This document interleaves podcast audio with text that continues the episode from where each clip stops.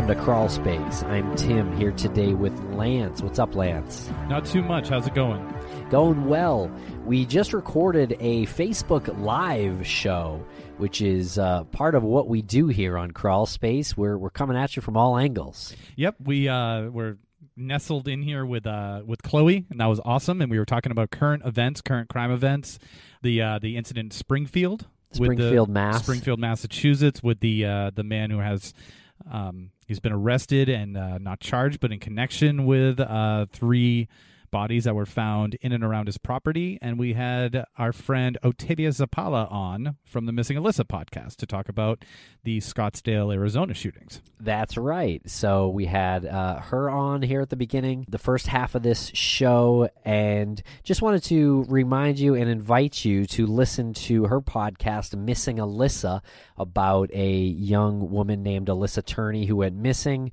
And it is pretty widely believed to be her stepfather uh, being responsible for for making her uh, go missing. And a couple of things about that. Uh, we talk about a Sarah in the chat room, and that, of course, is Sarah Turney, who is Alyssa Turney, the missing Alyssa Turney's half sister. And so part of this conversation with Otavia is about the Scottsdale shootings, but also part of it is about uh, the case that she covers because we were thinking that Michael Turney might have been the man behind these shootings at first. Right. The um, coincidence right off the bat was that the man, Dr. Pitt, who was a criminal psychologist, so he uh, he was one of the victims. He was the first victim, and it was uh, he's connected to Michael Turney because he uh, evaluated Michael when Michael was arrested for his manifesto and the uh, the mass spree that he was planning on going on. Right. So just when you hear that stuff, just wanted to give you a little context uh, in case it was shorthand during the live show. Also, we wanted to, speaking of live shows, we wanted to uh, invite you to come to our next live show. It is on June 24th, 2018, at 6 p.m. at the Rockwell Theater in Somerville's Davis Square. Of course, we're talking about Massachusetts. What are we going to see, Lance? We are going to see an extended cut of the documentary featuring our trip to Canada with James Renner. It's the first segment uh, of the documentary, and it sort of represents our first uh, introduction to the Maura Murray case. And going down that rabbit hole. And the first person who introduced us to the rabbit hole, of course, was James Renner. We showed a cut of this at CrimeCon. It was a limited cut, and this is going to be a slightly extended cut of uh, Finding Maura Murray segment one. Yeah, Quebec Search. Quebec Search, and it's Yep. brought to you by our friends at PI Magazine. So we're going to try to get into the habit of saying PI Magazine presents Finding Maura Murray at the Rockwell, Davis Square, Somerville, June 24th, 6 p.m. Yeah, Show starts at 6.30. right. And tickets are $15, but 5 of those dollars goes right to the GoFundMe that we are working on with Maggie Freleng that is to raise funds for searching for searches, uh, specifically ground penetrating radar searches in the Murray case. Uh, some areas we have uh, marked.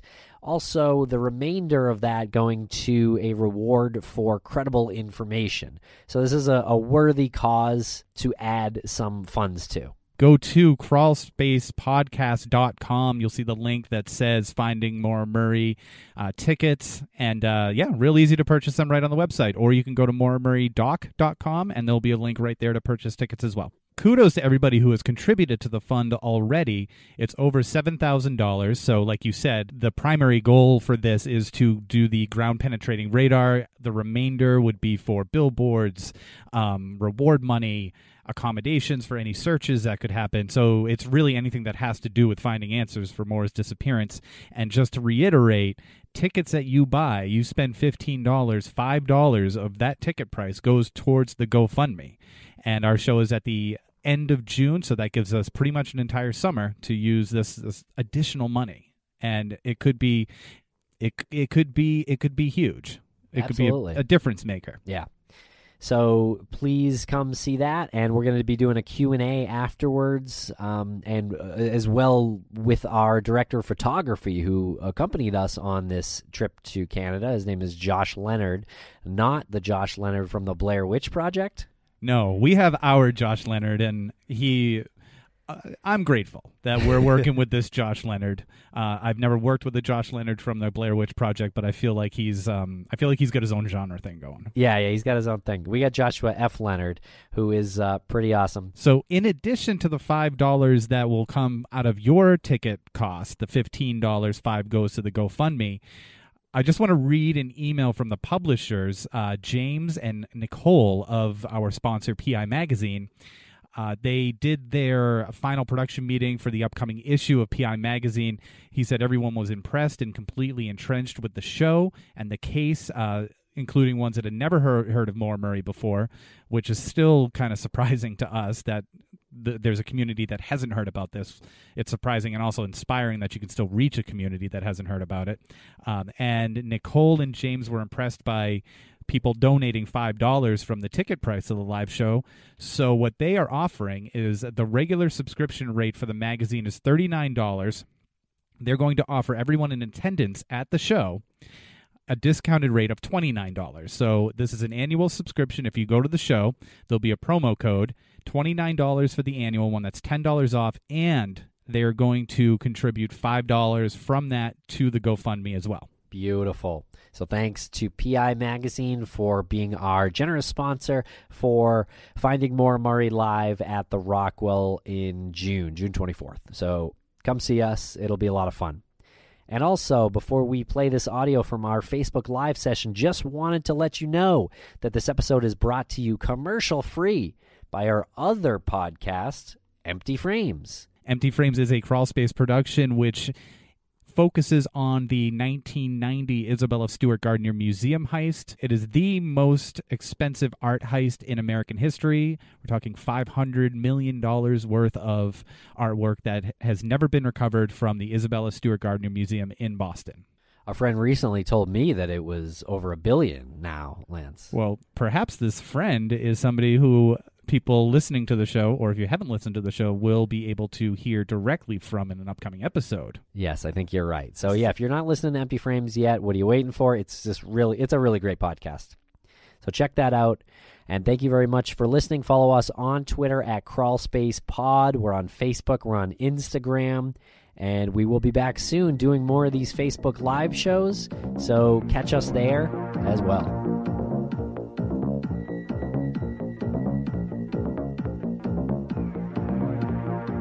So, we wanted to talk to you today, Otavia, about these uh, Scottsdale shootings. And now you're out there in Arizona. Yes, I'm in Phoenix. I realize how close Scottsdale was to Phoenix um, after a quick Google search. That must have been a pretty terrifying um, moment in time. Yes, so Scottsdale is part of the greater Phoenix area.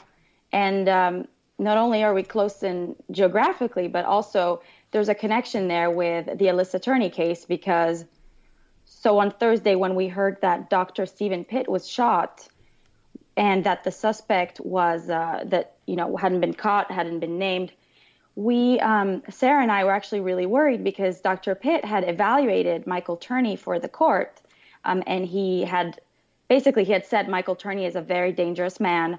Um, you know, he had told the judge he's very dangerous. I think that um, when he comes out, he it's likely that he will hurt somebody else. So um, that being said, and Michael Turney being very vindictive, we thought there is a chance that you know um, it could have been him. However, we, we do know that Dr. Pitt, you know, worked on many high profile cases, so there was just a small chance. Right. So we thought that there was going to be some breaking news with Alyssa's case because of this connection, and it seemed like it. It seemed like it would have made sense too. Um, that uh, that Dr. Pitt uh, was also connected to um, the JonBenét Ramsey case. I mean, he was a really he had television shows, right, and he was consulted on a number of high profile cases, and um, including on yeah. Columbine as well. Was he was a he was a counselor right. for yeah. So he was in the task force, maybe. Yeah, so um, it it did seem like this guy. Either way, we I mean we obviously lost a pretty amazing person with uh, Steven Pitt. But what was his connection to uh, the the suspect in the in the in the uh, Scottsdale shootings? To the suspect, you know, um, I think that he had worked on a divorce case with uh, that that individual, but I'm not too familiar with that case. Um, but it's strange because I had spoken to Dr. Pitt on the phone and just, you know, I was in disbelief with the connection there and how I didn't in, end up interviewing him on the podcast, but it was it was very close. So it was frightening, and I think everyone was relieved to find out that um, that a suspect was identified and that he is no longer living. And also, we were relieved to know that it wasn't connected to the Alyssa Turney case, obviously. Oh, really? Yeah, I, I would have. Um, yeah, I guess it would have been tragic if it had been connected to Alyssa Turney's case. Um, just knowing, but fr- frightening for everyone involved. I mean, for us Yeah. involved. Yeah, I would say what I so. mean. Yeah, and and actually that we sent you a me- an email because um you know we we saw your post um about this suspect and the this initial shooting and we're like holy crap the the composite sketch actually kind of could look like Michael Turney if you uh, squinted a little bit. That's what a lot of people said. It wasn't. It wasn't incompatible with Michael Turney. right? It actually Yeah, looks it more like yeah, it looks more like Michael Turney than Dwight Lamon Jones looks like that composite sketch. That's sketch. right. Because they said it was a white man, so it just yeah. Wow, yeah, and a bald guy, which uh, I believe Turney is bald at this point. But a bald guy with a hat, so how would you really know he was bald? So it was it was a bit strange. Good question. That whole situation there occurred over the course of what four days, like Thursday to Sunday. Is that what it was? Thursday is when the first one happened. The other two were Friday, and I don't recall if the latest one, Marshall Levine, was Saturday or Sunday. Okay, and then apparently Dwight Lamon Jones uh, shot two other people, and investigators are still trying to find out um, if his last two victims, a man and a woman, found inside a house on Monday, were linked to the divorce.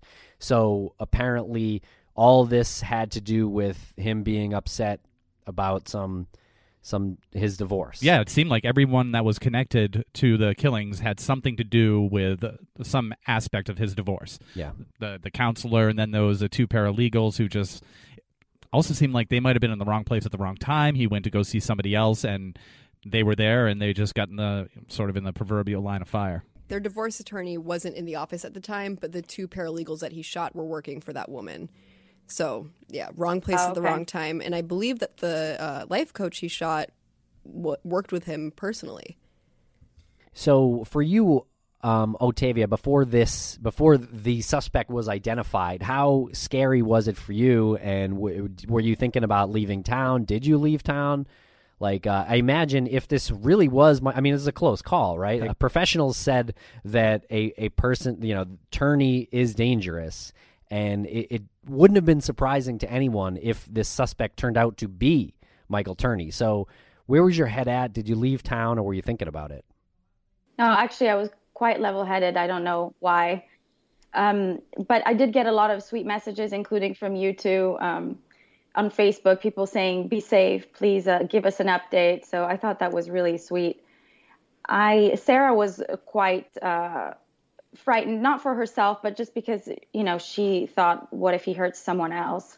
Um, but no, I mean, I didn't. It didn't cross my mind to leave town. I knew that there was only a small chance that it would have that it could be related to this case. Like I said, Dr. Pitt worked on so many cases. To be honest, I I would think that um, of all the people that Michael Turney, you know, could be angry with, Dr. Pitt would be there on that list, but not not top, not the top of the list. So Yeah. I believe Sarah said that he even wrote or created a lecture specifically about Michael Turney and Alyssa's case for um because he was I think he taught some courses at the University of Arizona. He never ended up giving that lecture. We don't know why. At the last minute, he canceled it, so we're not really sure. Uh, you know, Uh, he also he he wouldn't talk to me, so maybe there's maybe he was just cautious. I'm not really sure.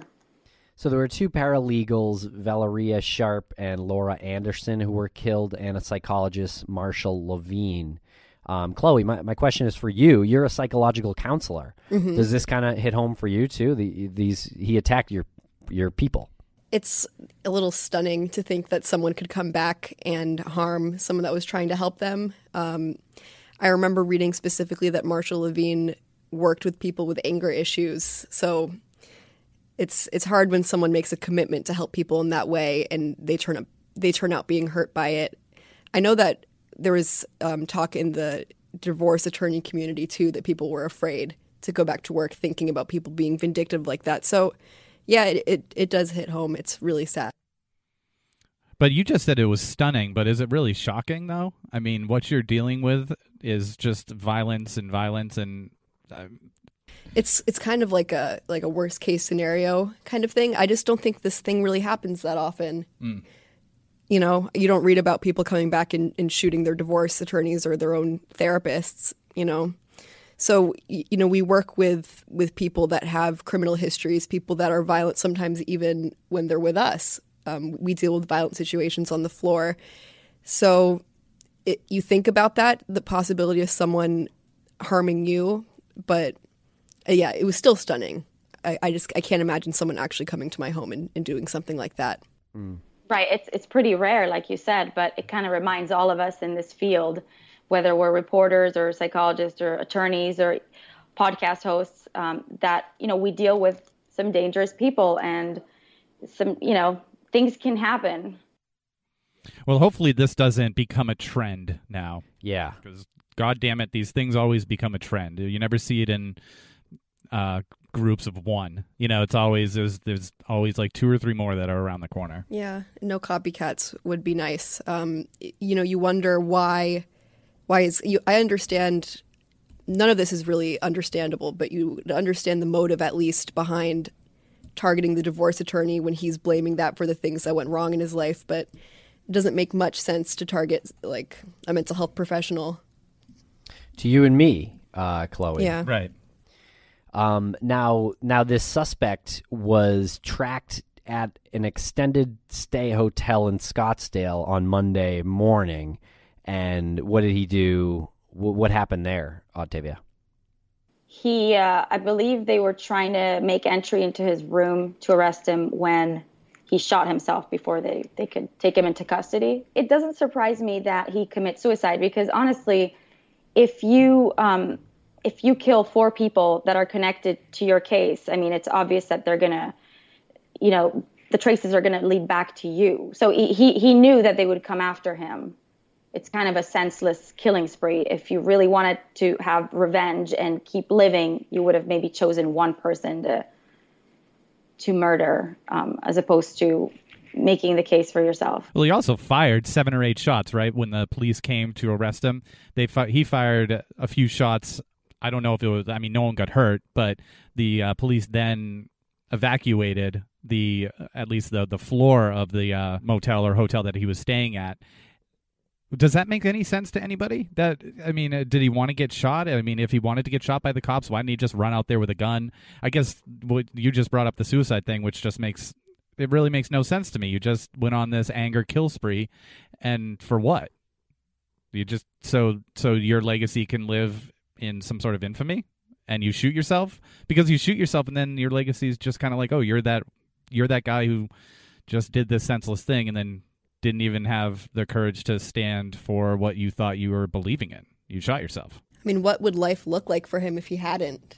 You know that was probably a life he wasn't interested in living having to answer for everything he had done. Right going to prison i mean for the rest of his life. So there would have been no point in living. Do we know how the Phoenix and Scottsdale police departments tracked him to that hotel? I do not know. I don't think they've said so. Okay, because I imagine it was a pretty intense manhunt um, after after these shootings. Probably. I don't think they've they haven't released that information. Another uh, another win for DNA, by the way. Why is D- that? DNA off of the shell casings. They flew to um, I think they flew from uh, Scottsdale to Phoenix, did the uh, DNA uh, swab of a family member, matched it to the DNA that was on the shell casings. And so that's how they identified the suspect. That's how they um like confirmed their. Well, they got this. They got the tip from uh, his ex-wife's husband allegedly. That's they didn't say specifically, but his ex-wife hus- ex-wife's husband was a um, former investigator, and he saw the relation to the victims and said these are all people that were involved in your husband's divorce. So I think that's what this article says that they think that that tipster was her husband, a former investigator, and that's what gave them his name So then they they had these DNA. Uh, uh, Sam, they had the DNA from the shell casings, and uh, sent out the uh, swabs like ASAP. And I th- guess it took like four hours. Oh well, if there was a tip, that would make sense then. Yeah, What I don't understand is is he killed these people who had to do with his divorce, but he didn't actually kill his ex-wife or go after his ex-wife. That's I guess that's Right. yeah, that was what I was saying. Like that's kind of what I was getting at is if you're going on this kill spree and there's a purpose to it. I mean that it was because of the ex-wife. Why aren't you wh- where you, you did it to show the ex-wife something. To show the world something about this situation. I think Chloe can probably answer this one, but you know, there's really no logic when there's madness involved. Right. And it does seem like it was a vindictive kind of crime. I've seen cases where an ex will murder people that are close to the to the ex-wife to try to hurt them, like they'll even go as far as murdering their own children before finally killing themselves because then the their ex-wife has to live with that pain and suffering but he didn't target his own children. He didn't target anyone that was particularly close to his ex wife, as far as we know. It was all kind of just people involved in that process. So he might have been blaming his downfall on the people that participated in his divorce rather than his wife herself. I don't know if you guys saw, he had posted YouTube videos that are now taken down, but the title and the descriptions of the video remain. And they're basically short ravings about how he accused his wife of molesting his son and was like, "Yeah, my wife molested my son. I caught her, and now she's divorcing. She divorced me first, and now my life's going to be ruined." So he just sounded unhinged from the start. So I feel like, yeah, misplaced anger maybe. Hmm. Those YouTube videos, they seem to be a trend with people that are about to commit mass shootings or Like their own manifesto, their way to express themselves and their message. Funny that you use that word. Yeah. Because Michael Turney wrote a manifesto too. Yeah, and that's honestly, I think, one of the reasons outside of the composite sketch that made us suspicious of him because of that.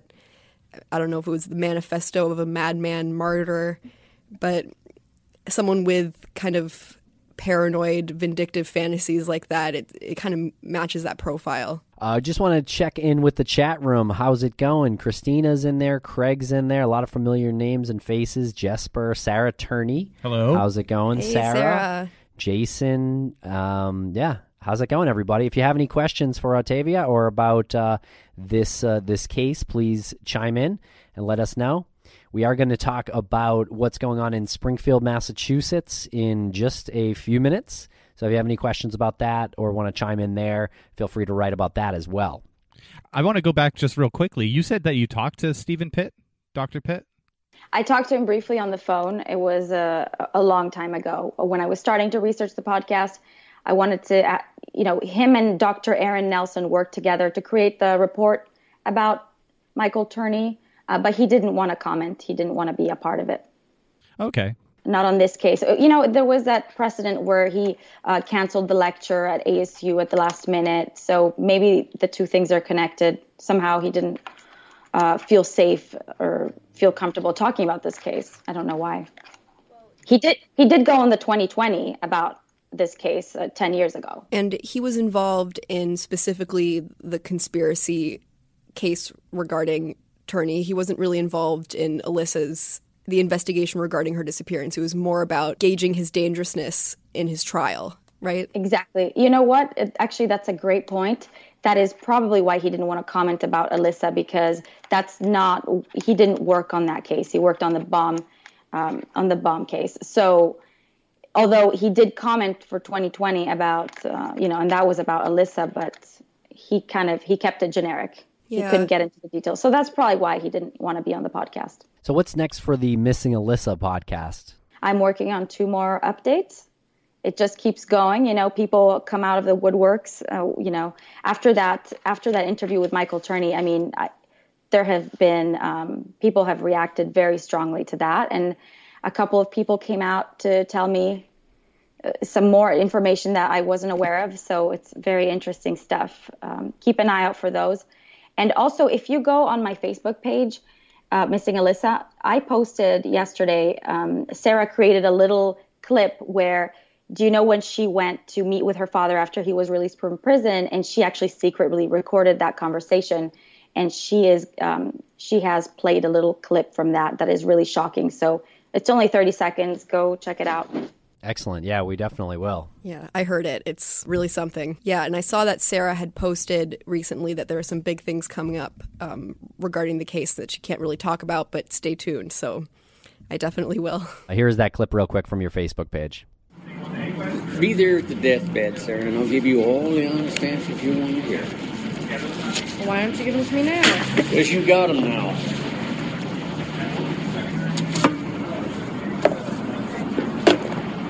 Then why are you making me this offer to go to your deathbed?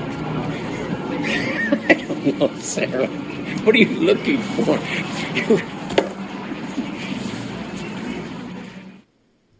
Okay.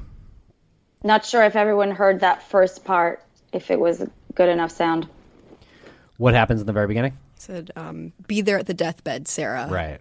Okay. So that's a father talking to his own daughter when she asks for answers about her sister's disappearance. Be there at the deathbed, Sarah, and I'll give you all the honest answers you want to hear.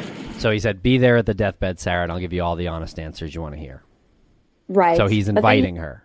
he actually backpedals i think in my interview he says that's not what i meant by that what i meant you know and i don't know he makes some he gives some explanation for that you know saying that's not what i that's not how i meant it seems it seems rather um, suspicious that somebody makes a proclamation like that. Be there at the deathbed, and I'll give you all the answers.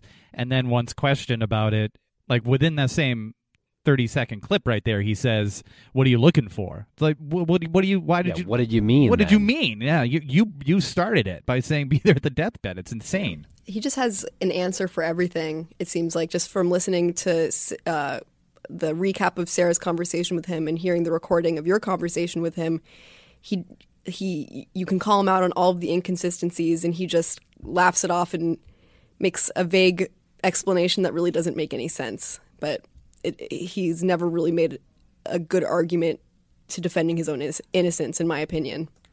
No convincing arguments there. that's right yeah he changes the subject when uh, when qu- he doesn't know how to answer a question It feels to me like he enjoys the dancing around and eluding people. That that might make him feel a lot smarter than he is. That he can give these half answers and half truths, and then when he's really questioned, say like, "Well, you just you just interpreted it wrong." He, th- I think he, I don't know. It feels to me like he likes flying that close to the sun. Sarah just commented, "So horrible. This statement haunts me. Um, can't even imagine what you're going through. Um, thank you for putting yourself out there and for releasing this footage for us."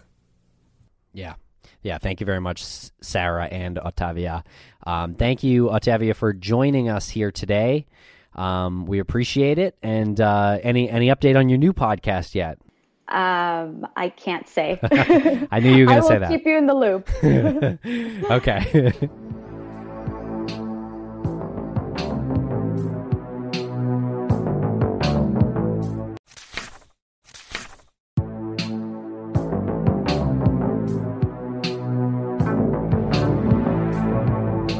And uh, so now let's pivot to what's going on in Springfield, Massachusetts, uh, which is pretty effing wild, huh, guys? This is a mere 48 miles from where we're currently sitting. Uh, Page Boulevard in Springfield, Massachusetts. As of Friday morning, authorities found three bodies in and around the Springfield home where this guy, Stewart Weldon, was a resident. Technically, his mom's house. Right, live there, probably rent free. That's That- just that's speculation. but- That is speculation, I'm just Lance. speculating. He was uh he, he was unemployed, so I'm saying he didn't have a lot of probably didn't have a lot of urgency to pay rent there. Um, but you have to read these articles like three or four times to even wrap your head one around how often this man had been arrested. Um, he was a he was a repeat offender, um, and his mo was the same. They always would it would be a car chase. He'd try to ram the cops with his car. He bit a cop. Uh, they'd find a knife on him. He would do some time, or he would get it. But it, we were just talking about this earlier. What's the logic behind always uh, pleading not guilty? Because he pled not guilty to all of these charges, uh, including what just happened. It's just typical. Yeah, I think it depends on I don't know if he represented himself or if he had uh, guidance from an attorney, but Yeah, he had a, a court appointed attorney. yeah, it- it's possible that they were advising him to do so based on uh, inconsistencies in the case. If the police did anything wrong that they might have been able to catch, it's possible that he just figured might as well try, um, put it in front of a jury, try to prove it, rather than just conceding and saying Sure. yes, I did it, giving yourself a fighting chance. But it just seems in all of those cases. Um, the level of his violence and the evidence he left behind leaves little doubt that he was responsible for these incidents. Right. But I suppose from that perspective, it's like, well, he wasn't caught with the bodies in the house. You know, the bodies were there and he was caught elsewhere. So Yeah. maybe there could be some accomplice, accomplice he's going to pin this on or something Maybe like that. he, he just didn't know. I don't think Just didn't know. I Okay. think the fact because what happened was after after he was pulled over uh, and they found his living victim in the passenger seat who was um, in really bad shape. She thought he was going to kill her. She said that he had been holding her captive for a month, repeatedly torturing her, raping her. I believe it was the next day his mother actually informed the police that there was a rank odor in her home. So it's my opinion that the fact that he was apprehended that night it interrupted his plans to dispose of that body because he had two other bodies that his mother we can assume wasn't aware of and he was able to take care of it so i think if he had an accomplice they would have been able to take care of that while he was away and it wasn't taken care of Yeah. Well, for for people that are not from the area, maybe we should go through a quick timeline of it. the uh, of the incidents. Please. When was he arrested? Was it Monday? No, I believe it was the 27th. It was uh, Sunday the 27th when he was pulled over by the Springfield police for a broken taillight.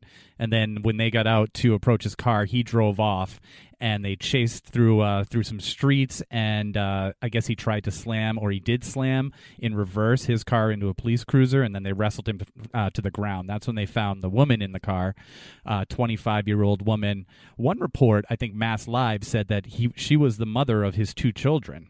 So she, yeah, okay. So we couldn't find that on any other report, but Mass Live said uh, this 25 year old had stab wounds to her abdomen. She, it looked like he probably took a, a blunt object, a hammer maybe, to to her face, and she had a fractured jaw. Said that she'd been kept for a month and repeatedly beaten and raped by him. And she was crying and told the uh, police officers, thanking them over and over that uh, that they saved her life, that she was positive he was going to uh, kill her and she would never get away. it makes you wonder what would have happened if he didn't have a broken taillight. Um, Lou Barry, who we work with for the Brianna Maitland case, he told me that when he was a police officer, he couldn't believe how many drug busts and other crimes he was able to sort of uncover that just started from pulling over someone that was speeding or had a broken taillight. Just these little loose ends that without those, they otherwise would have gone undetected. So it's kind of amazing that that's how it started, and it ended with him crashing into a police cruiser and them finding a living victim. Yeah. Who's still alive, by the way, is going to recover from the injuries. Uh, probably has just tales of terror. And she's so far unidentified, right? I believe so. Okay. Um, they reached out to uh, Stewart Weldon, is the perpetrator. They reached out to his aunt, and she had made some comment. And I don't know, things things are taken out of context. I know, but one of the things that she was quoted as saying, you know, she had compassion and felt sorry for the victim, but she said something like, "Oh, at least he was he was giving her water and keeping her hydrated." That was just chilling. And according to Springfield officer Daniel Monahan, he wrote, I believe that due to the grotesque and violent nature of the woman, I believe that due to the grotesque and violent nature of the woman's statements, he's a high flight risk. How often do you hear a police officer use the word grotesque? Yeah.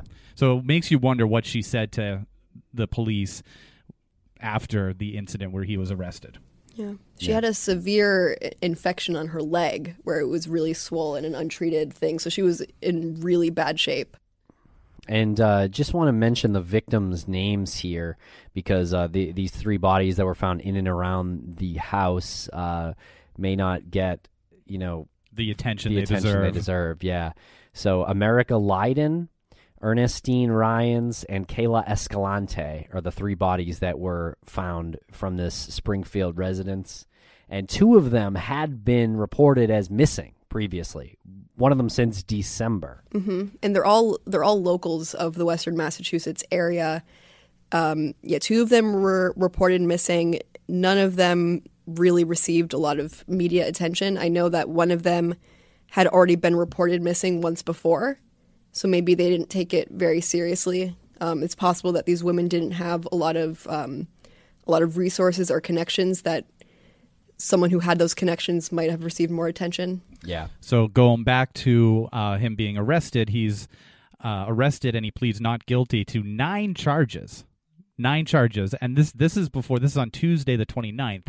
He pleads guil- not guilty to nine charges, all stemming from that one incident. So the some of the nine charges were kidnapping with serious bodily injury, threatened to commit a crime of murder, resisting arrest. So so he's being arraigned, and then the next day is when they find the DA's office uh, came out and said that two bodies were found in and around the house at 1333 Page Boulevard. So whatever you know, whatever was said between the woman in the car and police interviewing him that led that led them to actually search his home and they found these two bodies in and around Right. So I wonder if the investigators just went to the residence and then the mom's like, "Oh yeah, I've been been meaning to mention uh, there's this really foul odor coming from this house." Like cuz otherwise it seems a little coincidental, right? That oh she just called right when he took off. Yeah, my impression was that she called the next day, and and like I said, maybe he was meaning to take care of it and didn't have the chance to do so. But yeah, it's possible that she only mentioned it once they got there. I don't yeah, know. I don't want to implicate her or anything like that, but uh Yeah. it seems a little weird that this foul odor hits you know right after your son was arrested. Right, and how long had how long had this body been in the garage? I believe that's where they found the first body. I'm not sure exactly where the other two were found, but there was a picture. I believe it was on Mass Live showing two massive holes, body-sized holes in the backyard of the home. So it's possible that he had buried them. I don't know if they I were. don't think so. I you think think they were just looking? Yeah, yeah. I think what happened was they uh, they took this ground penetrating radar to the property, and then they were looking for. Here's the quote: "We were looking for objects underneath the surface."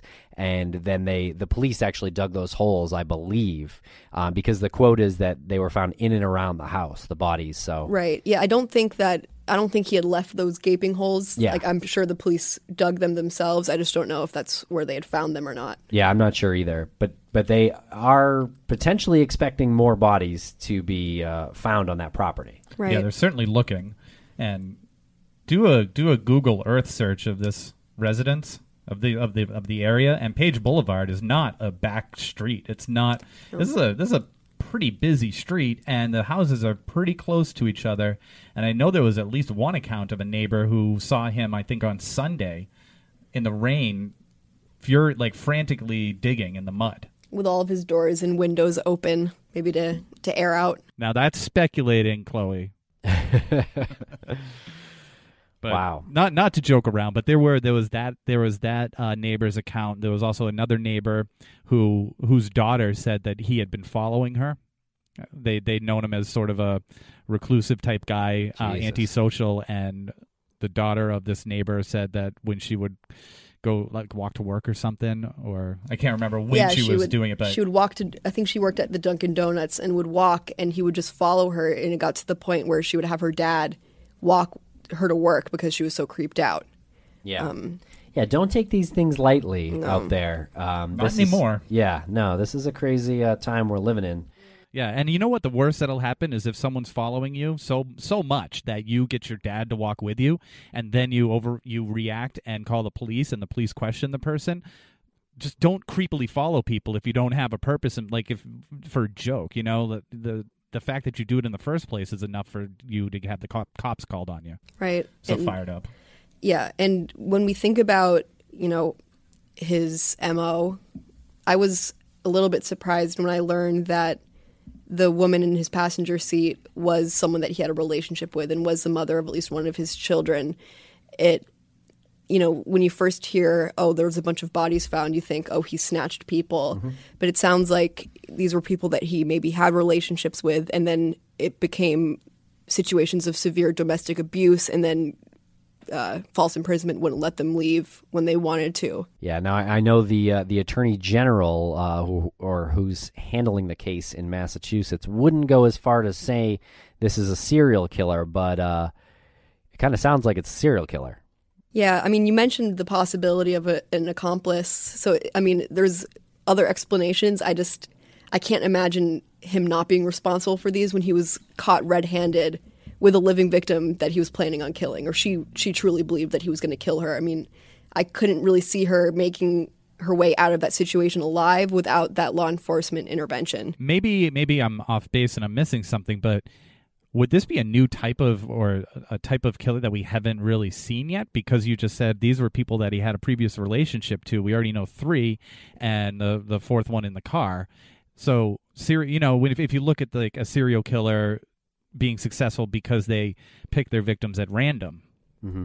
Then this person is picking his victims based on knowing them for a while, having probably intimate relationships with. Yeah, and, and I don't know for sure if he did have personal relationships with the women um, that were found dead. I, I just know that he had that relationship, so I'm speculating there. But I suppose it's easier to establish trust with someone and then abuse that trust than to forcefully abduct someone. But yeah, I, am not really familiar with someone with that kind of MO. No. Yeah, that's interesting. If it's not in the intention when you get involved, like I'm not sure either if that's if that's uh, ever been you know there's precedent there right that that person's a serial killer. I have no idea, but ultimately that the same result is there. So yeah, I in, think that's in the fair. end, people are dead um, but yeah, it's just it's just interesting thinking about how different people Mm-hmm. handle it. You know, they, they end up they end up in your house and around your house. Yeah, it's it's pretty creepy. I mean, we we live in Massachusetts. We're like I said, 48 miles from this house, uh, essentially right next door. Um, when, when you're talking about the, the scope of the people who listen to our show, uh, you know, from all over the world.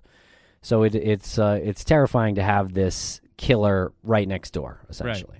And just a quick shout out to the Springfield police officers who took him took him in.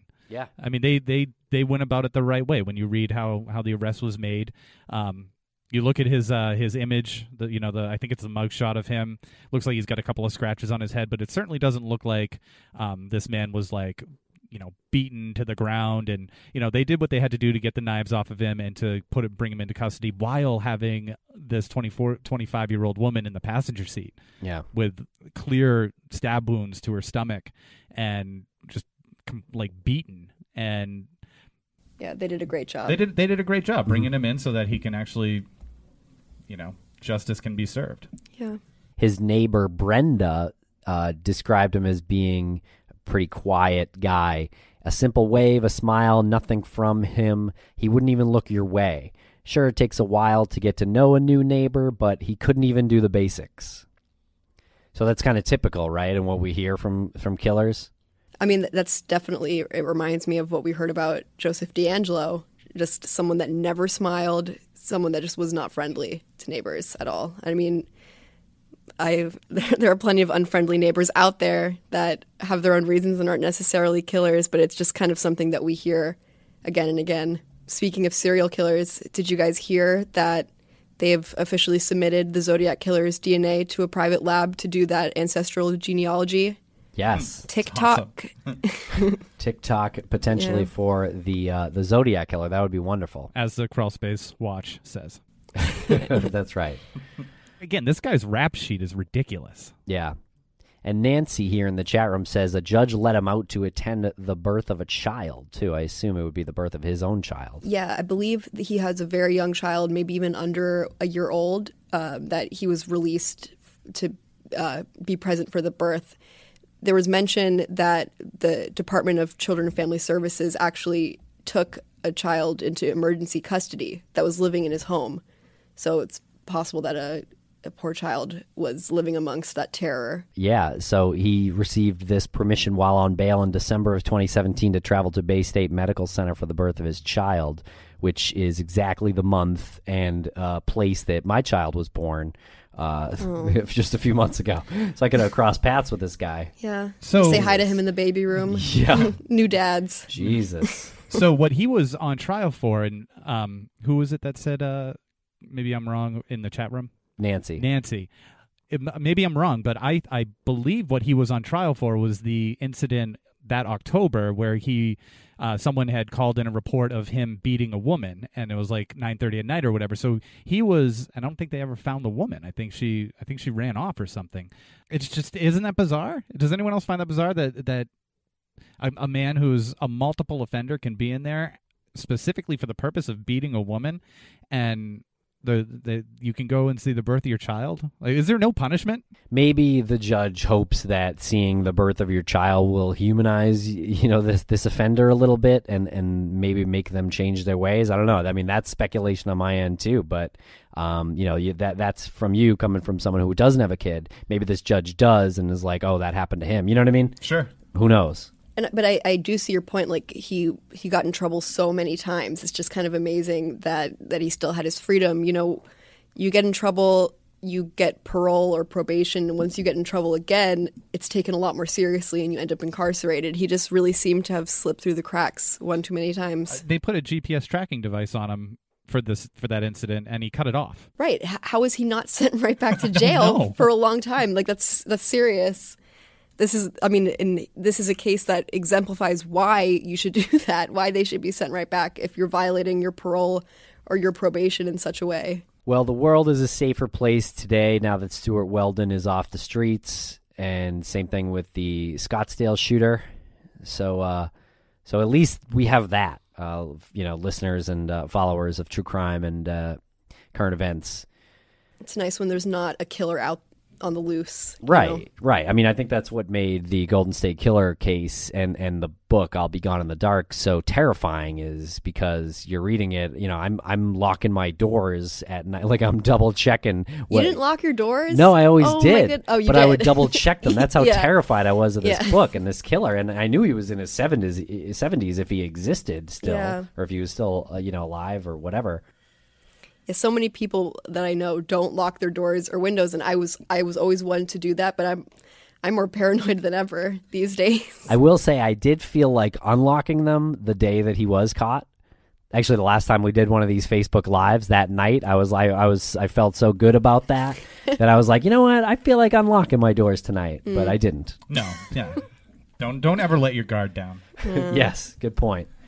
Um, does anyone have anything else? Well, I just want to let people know that we are aware of the unidentified body in uh, Mason City, Mason, was it Mason County, Oh, Iowa. Mason Iowa, City. Mason City, Iowa. The unidentified body that we're not saying anything here, but the description of this body and the time that the body has been um, there uh, was, I think, five to fifteen years old, and not the body itself, the time, the duration the body was there, and the description matches uh, Maura Murray's Okay, And Brianna Maitland. and Brianna Maitland. right.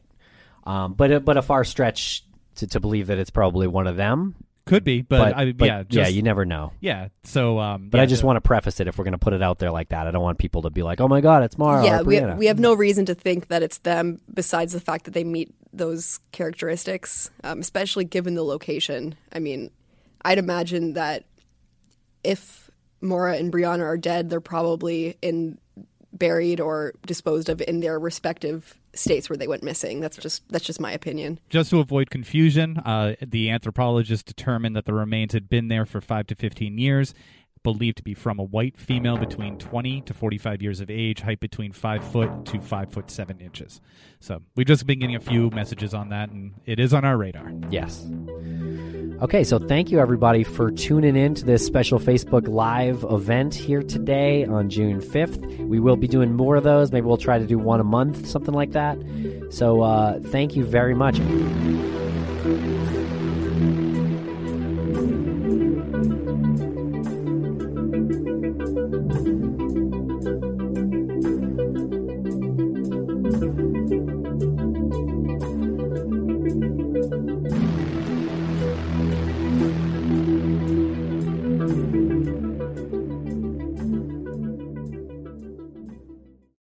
Person goes missing, their loved ones often find themselves overcome with worry and grief. Bruce Maitland started the 501c3 nonprofit organization Private Investigations for the Missing because he knows this feeling all too well. When Bruce's daughter Brianna disappeared in March 2004, he was surrounded by licensed private investigators dedicated to finding her.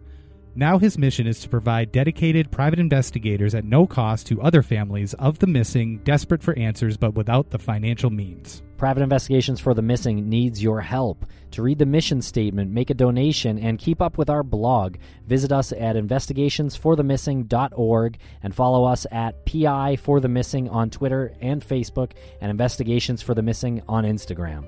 Because forever is too long to wait. America. We are endowed by our Creator with certain unalienable rights life, liberty, and the pursuit of happiness. At Grand Canyon University, we believe in equal opportunity, and the American dream starts with purpose. By honoring your career calling, you impact your family, your friends, and your community. The pursuit to serve others is yours. Find your purpose at Grand Canyon University. Private, Christian, affordable. Visit gcu.edu.